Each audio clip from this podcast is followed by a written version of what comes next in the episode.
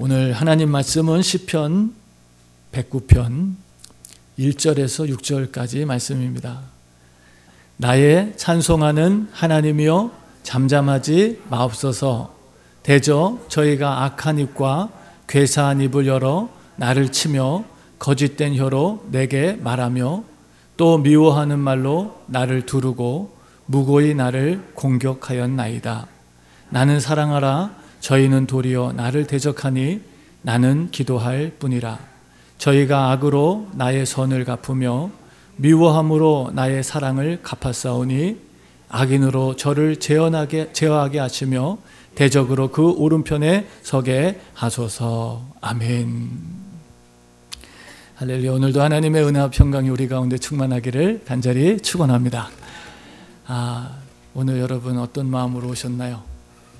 오늘 하나님의 위로와 하나님의 평강이 정말 우리의 마음속에 충만해져서 이 성전을 나갈 때는 정말 그 벅찬 감격과 기쁨과 은혜를 가지고 또 세상에 나가서 한 주간 승리할 수 있는 그런 복된 시간이 되기를 주님의 이름으로 축원합니다. 오늘 시편 백구 편 일 절에서 육 절까지 말씀을 중심으로 어, 억울한 일을 당할 때라는 어, 제목으로 함께 은혜를 나누고자 합니다.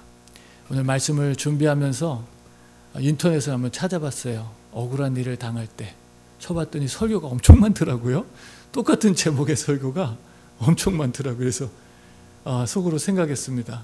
아, 억울한 일을 당하는 사람들이 굉장히 많은가 보다. 아, 그래서 목사님들이 이 설교를 많이 하셨구나. 물론 어, 설교 본문은 조금씩 달랐어요. 그렇지만 이 억울한 일을 당할 때라는 똑같은 제목으로 설교를 많이 하셨더라고요. 그래서 이 말씀을 준비하면서 오늘 저와 여러분들에게도 이 말씀을 우리의 삶, 인생을 살면서 정말 귀한 하나님의 지혜와 능력이 되기를 간절히 축원합니다. 자, 사람들은 저마다 인생을 살면서 한 번쯤은 누구나 다 억울한 일을 당할 때가 있습니다. 그죠? 여러분들도 경험해 보셨나요? 네, 많이 했었어요. 네. 아, 근데 참 우리가 어, 이 어려운 일을 경험할 때 가끔씩 이런 생각하면 내가 신앙이 없어서 이런 일을 당하나? 하는 이런 생각이 들 때가 있어요. 또 우리가 다른 어려운 일을 겪고 있는 분들을 바라볼 때도 저분이 뭔가 지금 신앙이 부족해서 저런 어려움을 겪고 있나? 하는 그런 생각을 들 때가 있습니다. 그러나 오늘 우리가 본문 말씀에서 보는 것처럼 다윗도 지금 이 어려움을 겪고 있습니다. 다윗은 어떤 사람입니까? 오늘 일 절 말씀에 뭐라 그러죠? 나의 찬송하는 하나님이요. 그렇게 다윗은 하나님을 향해서 자기의 하나님을 향한 사랑을 고백하고 있습니다. 우리가 지난 한 주간 동안 시편, 백칠 편, 백팔 편, 백육 편 계속 말씀을 봤지만 정말 다윗은 그의 평생에 하나님을 찬양하며 살았습니다. 오죽했으면 그가 하나님을 찬양하고 싶어서 새벽을 깨웠어요. 뭐 여유 있어서 뭐 할 일이 없어서 잠이 안 와서 새벽을 깨운 게 아니라 하나님을 찬양하고 싶어서 새벽을 깨우는 이런 하나님을 정말 사랑했던 사람이었습니다. 저도 그 말씀을 묵상하면서 하나님 앞에 기도했어요. 하나님 저에게도 이 마음을 주세요. 하나님 열렬하게 사랑해서 새벽을 깨울 수 있는 이런 은혜를 달라고 그렇게 기도 지난 한 주간 동안 말씀을 묵상하면서 기도했어요. 근데 어저께 정말 하나님께서 새벽에 깨워주셨어요. 열두 시 반에. 그래가지고 밤새도록 하나님하고 같이 즐거운 시간을 갖다가 오늘 새벽에 나왔습니다. 울기도 했고 웃기도 했고 또 너무 가슴이 벅차가지고 어, 막 어, 새벽을 또 아침을 기다리기도 했고 그러다 너무 추워가지고 어, 침대에 들어가서 또 잠깐 어, 몸을 녹이고 그러고 나왔습니다. 어, 다윗을 보면 다윗은 참 믿음의 사람이었어요. 근데 그가 억울한 일을 당했습니다. 근데 우리가 우리 그리스도인들이 이 억울한 일을 당할 때 또 찾아오는 아주 힘들고 어려운 일이 있습니다. 그것은 하나님이 이 억울한 상황 속에 가만히 계신다는 것. 하나님이 마치 아무것도 안 하시고 듣지도 않으시고 보지도 않으시고 나의 억울한 고통 속에 침묵하신다고 여겨질 때 우리의 삶 속에 정말 더 힘들고 어려워요. 오늘 본문 말씀에도 그러죠. 나의 찬송하는 하나님이여 잠잠하지 마옵소서라고. 하나님 제발 지금 이 어려운 상황에서 하나님 뭔가 좀 행동을 해주시든지 말씀을 해주시든지, 하나님 정말 여기서 뭔가 하나님 역사하지 않으시면 저는 정말 너무 힘듭니다 라고 하는 그런 고백을 하고 있는 것입니다. 아마 여러분들도 그런 경험들을 아마 해보신 분들이 있을 거예요.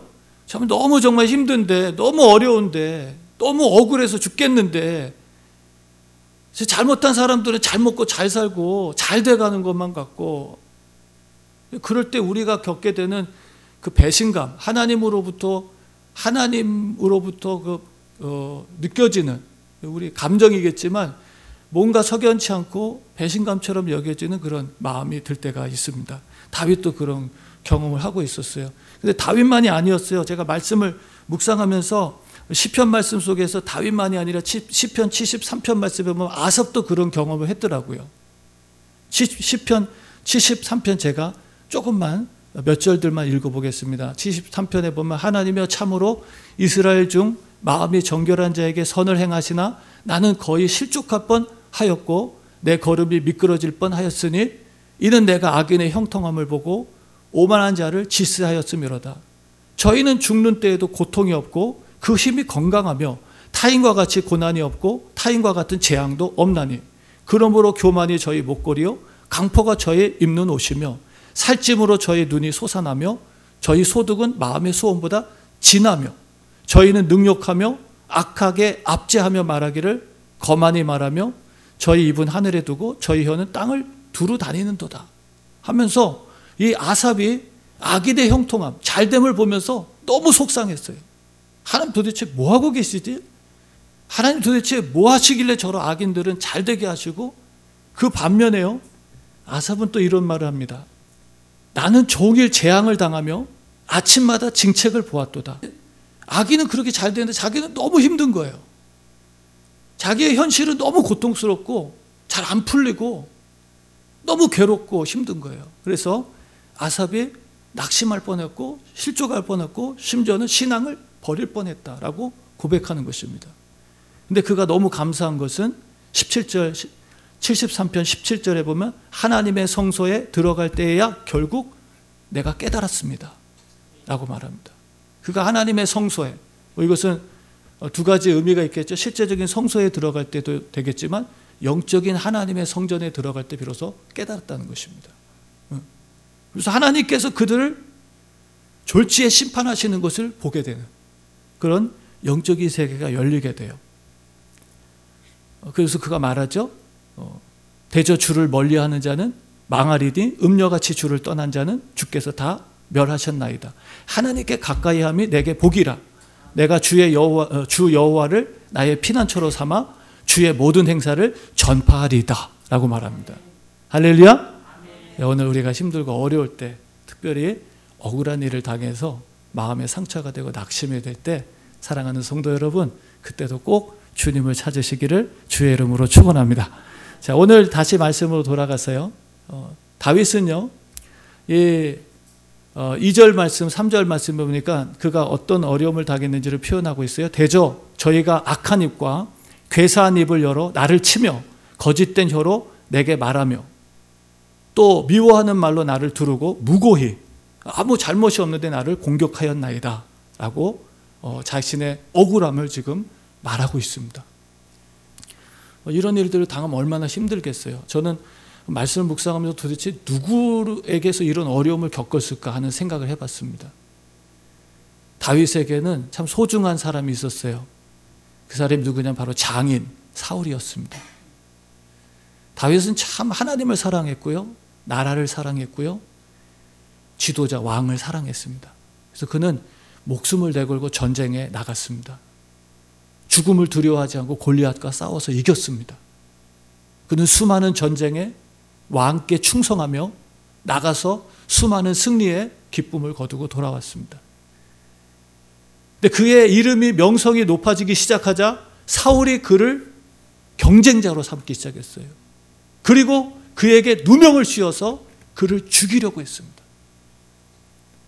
말씀을 묵상하면서 얼마나 그가 힘들었을까 생각해 봤어요. 사무엘상 말씀을 묵상하면서 얼마나 많이 도망 다녔는지 모릅니다. 잘못한 거 하나도 없는데 그가 얼마나 많이 도망을 다니고 심지어는 그렇게 미워했던 블레셋에 망명 갔어요. 그래서 거기서 적군의 왕을 섬기는 정말 죽기보다도 더 싫은 일이었지만 했어요.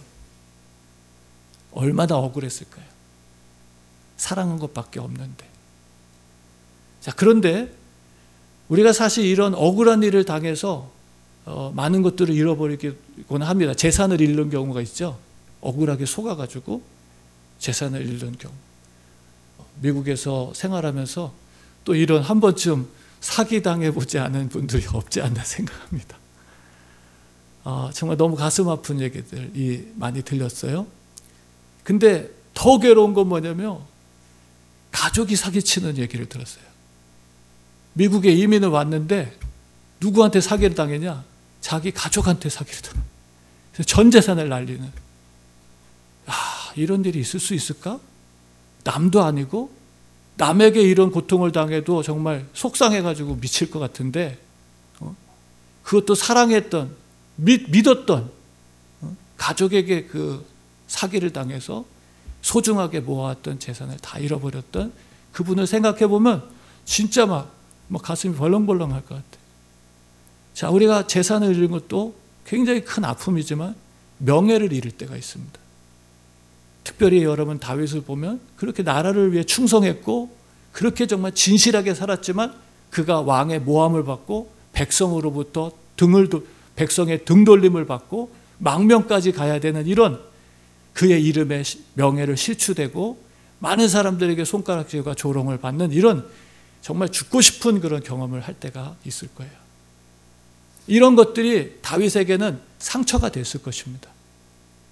우리도 그렇잖아요. 사실 겉으로 일어나는 손해와 상실도 큰 것이지만 더 사실 무서운 것은 우리의 마음속에 생기는 지워지지 않는 상처들. 그것이 얼마나 무서운 거냐. 때로 어떤 사람들은 이 마음의 상처 때문에 여러분 병에 걸립니다. 실제적인 육신의 병이 걸려요. 그래서 지금 의사들이 여러분 많은 병이 스트레스 때문에 찾아온다라고 얘기합니다. 뭐 스트레스가 보이지도 않는 거잖아요. 근데 그게 마음에 자꾸 상처가 되면서 병이 되는 거예요. 실제적인 병이게 되는 거예요. 옛날에 저희 어르신들, 어머니들 하신 얘기 속병을 앓는다 그래요. 너무 아픈 상처들 그냥 누르고만 있다 보니까 그게 병이 돼버려요. 속병이 돼버렸어요. 오늘날 무슨 일을 겪습니까? 이 마음의 상처들이 공황장애, 대인기피증, 사람들과의 관계가 단절돼 버리고요. 병이 걸려요. 여기서 끝난 것이 아니죠. 영적인 여러분 질병에 걸립니다. 영적으로 무서운 병에 걸려서 심지어는 하나님을 떠나는 모습들도 보게 됩니다. 저는 말씀을 묵상하면서 야, 이 참 우리가 억울한 일을 당할 때 참 정말 잘해야 되겠구나. 근데 우리가 억울한 일을 안 당하는 사람이 없잖아요. 다 겪잖아요. 근데 오늘 다윗을 보면서 와, 이런 방법이 있구나 라는 것을 다시 한번 찾습니다. 어떻게 보면 굉장히 단순하고요, 어리석은 방법이에요. 근데 오늘 다윗이 어떻게 했나 한번 찾아볼게요. 우리가 사실 모르는 사람한테 겪는 어려움보다 사랑하고 아는 사람한테 겪는 어려움은 몇십 배, 몇백 배 더 힘듭니다. 근데 오늘 다윗이 이렇게 얘기합니다. 사 절 말씀 보세요. 사 절 말씀. 나는 사랑하나 저희는 도리어 나를 대적하니 나는 뭐 한다고요? 기도할 뿐이다. 오, 아멘. 이게 아멘이 나와야 돼요, 여기서요. 아멘. 아멘. 자, 이거 세상 사람들 볼 때 뭐라 그럴까요? 병신 같은 놈. 아니, 복수의 칼을 갈아도 지금 모자랄 텐데, 뭐? 나는 기도할 뿐입니다. 이런 병신 쪼다. 이런 바보 같은. 아마 그렇게 손가락질하고 비웃음을 당할 거예요. 그래서 사랑하는 성도 여러분, 먼저 결론부터 얘기할게요. 누가 이겼을까요? 누구하고 누가 최후의 승리를 했을까요? 왜 그럴까요? 그럼 왜 기도하는 사람이 이겼을까요? 하나님이 살아계시니까요. 기도하는 다윗이 이겼어요. 그가 모든 대적의 머리가 되었습니다. 그 앞에 모두가 다 무릎을 꿇게 하셨어요. 왜 그랬죠? 하나님이 살아계시기 때문에. 우리가 믿는 하나님은 죽은 자의 하나님이 아니라 산 자의 하나님이신 줄로 믿습니다. 지금도 그 하나님은 우리와 함께 하시고 우리를 도와주시고 우리의 억울한 사정들을 아셔서 풀어주시는 분인 줄로 믿습니다. 우리가 믿는 하나님, 그런 하나님이에요. 그래서 다윗이 세상 사람들 볼 때는 참 미련하고 어리석다고 생각했을지 모르지만 결국은 이겼어요. 이기는 사람이 나중에 웃을 수 있는 거예요. 다윗이 이런 승리를 거두면서 여러분 하나님 앞에 영광을 돌리는데요. 오늘 이 말씀을 통해서 우리가 기도한다는 것이 무엇일까요? 그것은 하나님 앞에 피하는 것입니다. 억울한 일이 생기면 우리의 마음에 상처가 생겨요. 근데 그 상처를 돌봐주지 않고 치료하지 않으면 썩고 곪아서 병이 됩니다. 한국에 이런 속담이 있죠. 동쪽에서 뺨 맞고 어디서 분풀이해요? 서쪽에서 분풀이한다. 어떤 부모님이요, 직장에서 스트레스 한참 받고 집에 와가지고 자식들한테 분풀이하는, 참 이해는 되지만 참 아, 그러면 안 되는데 라는, 아빠가 직장에서 너무 스트레스 받고 그냥 얘 할 얘기도 못하고 그렇게 눌려있다가 집에 와가지고 하루 종일 남편을 기렸던 아내에게 막 구박하고 막 화내고 자식한테 막 욕하고, 이게 그 마음의 상처를 치유하지 못했기 때문이에요. 그 마음의 상처를 그냥 담아뒀기 때문이에요. 우리도 똑같아요. 우리도 우리가 억울한 일을 당해서 마음에 이 응어리가 생기고 상처를 치유하지 않으면요, 결국은 우리에게서 나가는 반응들이, 우리에게서 나가는 것들이 썩고 곪고 냄새나고 더럽혀지는 것들이 나가게 돼 있습니다. 근데 다윗은요, 이 상처를 가지고 하나님 앞에 나갔어요. 하나님께 기도했어요. 하나님은요, 우리의 상처를 가지고 나가면 그 상처를 별이 되게 하시는 줄로 믿습니다. 우리의 아픔과 상처조차도 하나님은 영광으로 사용하시는 분이십니다. 아멘. 다윗을 그렇게 쓰셨어요. 그래서 칠십삼 편인가요? 다윗이 쓴 시편 말씀에 보면, 제가 찾았던 말씀에 보니까 다윗이 칠십일 편이네요. 이런 기도를 합니다. 여호와여, 내가 주께 피하오니. 그는 문제가 생기고 억울한 일이 생기고 아픔이 생기고 마음에 고통이 있으면 누구에게 피했어요? 주님께 피했어요. 소나기가 옵니다. 처마 밑에 피하면, 여러분 소나기가 지나가면 비를 안 맞을 수 있어요. 오늘 우리가 아무리 세상에서 억울한 일을 당해서 마음에 상처가 생겨도 주님께 피하면 하나님께서 우리의 상처를 치유해 주실 뿐만 아니라 오히려 영광의 도구로 사용하실 줄로 믿습니다. 여러분 상처는 나만 받는 게 아니에요. 많은 사람들이 받고 있어요. 저는 성경을 보면서 상처받은 믿음의 사람들을 수없이 많이 보게 됐습니다. 요셉을 한번 생각해 보세요. 열일곱 살 사춘기 때 형들의 시기와 미움을 받아서 애굽의 종으로 팔려갑니다. 성경에 보면 그 팔려가는 모습이 너무 잔인하게 잘 기록되어 있어요. 형들을 향해서 막 소리를 치면서 형들한테 눈물로 제발 나를 좀 버리지 말아달라고 그렇게 외치던 요셉을 형들은 나몰라라고 그냥 뒤돌아서 가버립니다. 열일곱 살에 팔려서 애굽에 종살이하면서 얼마나 고생했을까. 그 고통 속에서 형들이 떠오를 때마다 그의 마음이 어땠을까. 그는 그 애굽의 보디발 장군의 집에서도요, 하나님께 정직하고 주인에게 충성된 종으로 살아보려고 주인의 아내가 그렇게 유혹했을 때 거절했다가 어떻게 됩니까? 상 받고 칭찬받기는커녕 어디로 가죠? 감옥에 가요. 감옥에. 죄수가 돼버려요. 진짜 얼마나 마음의 상처가 됐을까. 나쁜 짓 해서 감옥 가는 건 이해가 되죠. 내가 잘못해서. 그러나 그가 정직하게 살려고 진실하게 살아보려고 자, 잘해보려고 했는데 오히려 감옥에 갔을 때 그의 마음이 어땠을까. 또 형들이 얼마나 생각났을까. 모세도 보면요, 사십 대까지 바로 왕의 궁에서 왕자로 호의호식하면서 잘 살았어요.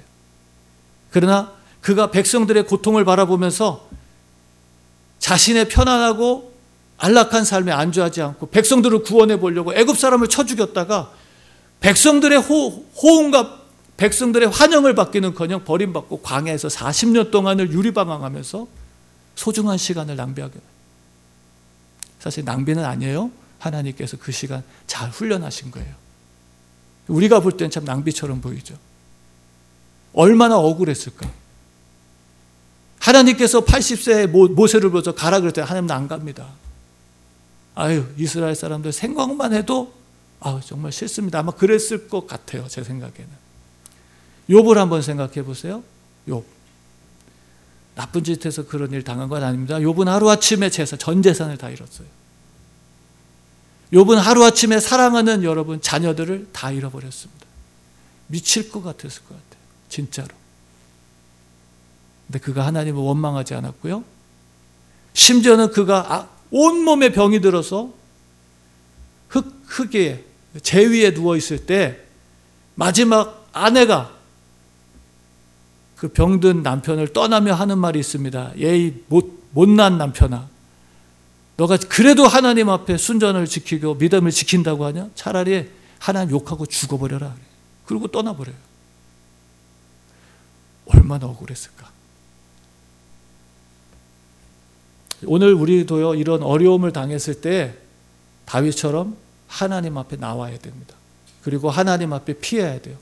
그리고 오늘 다윗을 보니까 육 절, 칠 절 말씀 이렇게 고백합니다. 오 절, 육 절, 오 절, 육 절 저희가 악으로 나의 선을 갚으며 미워함으로 나의 사랑을 갚았사오니 악인으로 저를 제어하게 하시며 대적으로 그 오른편에 서게 하소서. 악인이 이기게 하시고 그 악인이 그를 이기게 하시고 그의 대적이 오른편에 선다는 것은 승리하게 해달라는 것입니다. 승리하게 해달라. 그러니까 그에게 패배를 달라는 거예요.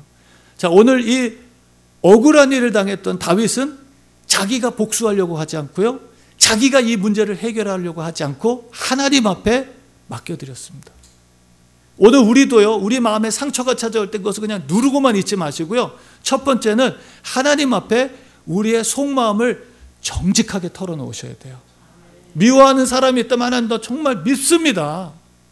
하나님 나 이 상황이 너무 고통스럽습니다.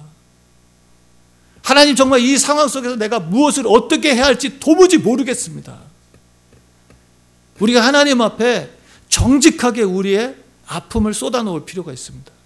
그래서 기도를 우리는 숨이라고 얘기합니다. 숨 쉬는 거다. 숨에는요 두 가지 숨이 있습니다. 들숨과 날숨이 있습니다. 숨을 마셔야 되고요. 숨을 내빼 뽑아야 됩니다. 숨을 마실 때 우리는 좋은 공기를 마시게 되고요. 숨을 내뺄 때 우리의 몸속에 있었던 나쁜 공기가 빠져나가는 것입니다. 이게 기도예요. 우리가 우리 안에 쌓여있던 이 상처와 아픔들을 주님 앞에 쏟아낼 때에 하나님께서 우리에게 신선한 은혜와 축복을 채워주시는 줄로 믿습니다. 이게 하나의 방법이에요.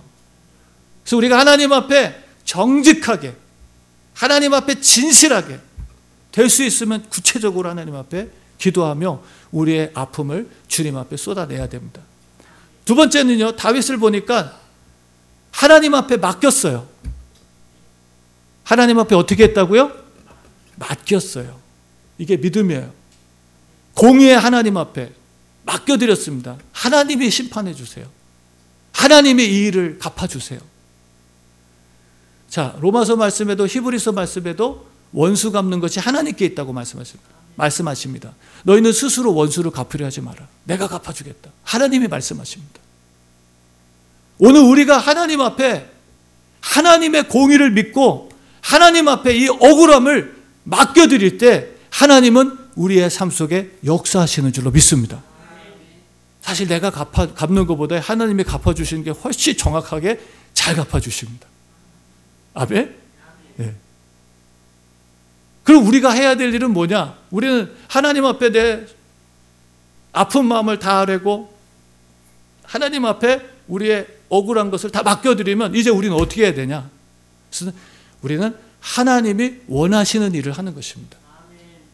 구체적으로. 그것은 바로 하나님께서 기뻐하시는 일을 하는 거예요.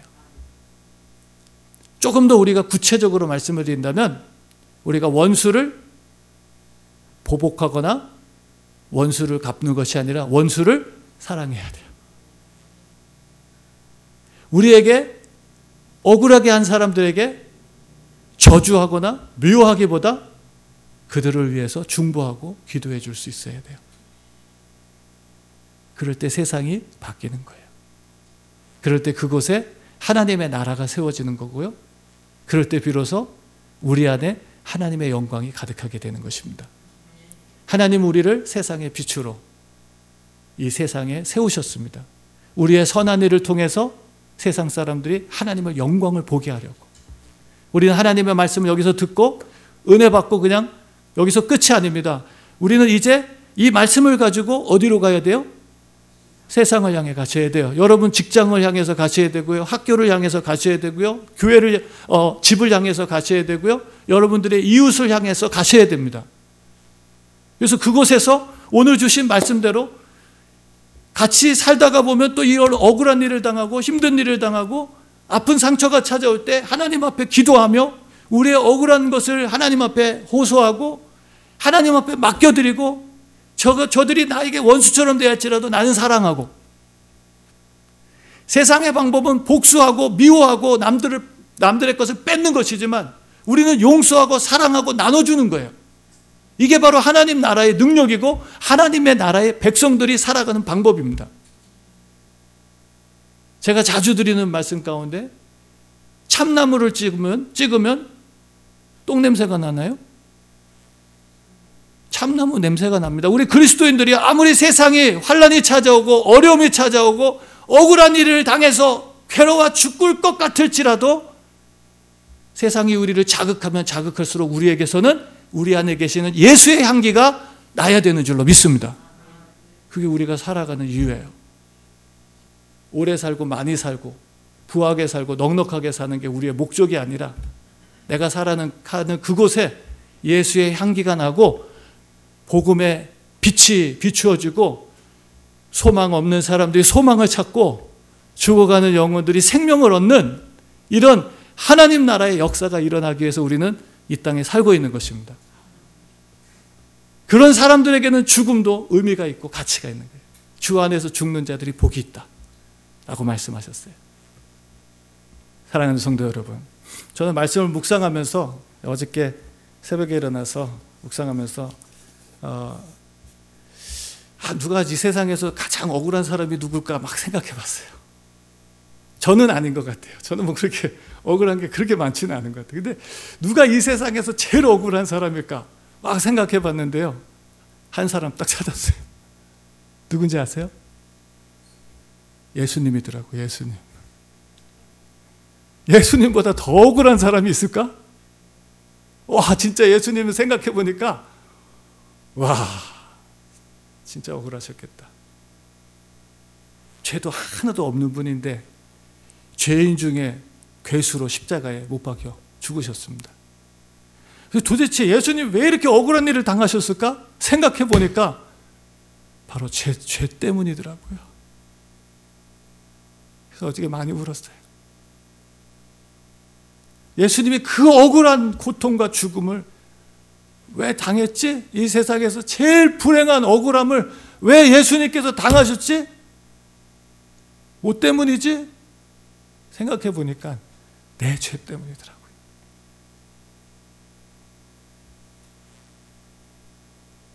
그걸 생각해 보니까 아, 내가 겪고 있는 그 어려움?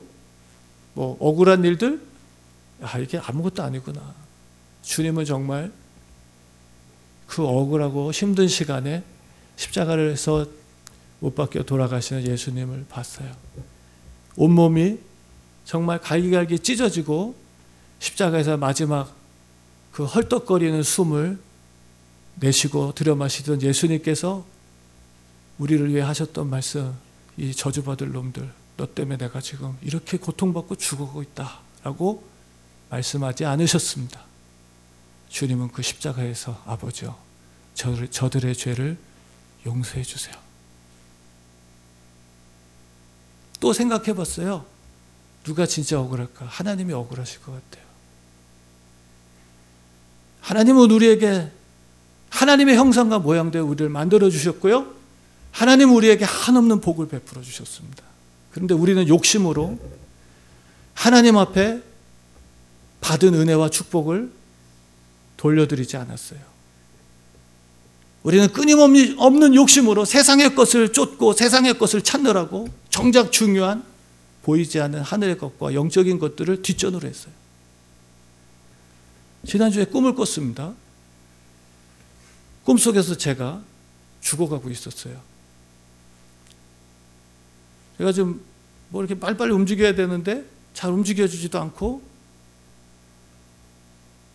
죽음의 그림자가 가까이 오는 것 같아요. 마음속에 생각했어요. 그 꿈을 꾸고 나서 이런 생각했습니다. 내가 더 구원의 확신을 더욱더 간직해야 되겠구나.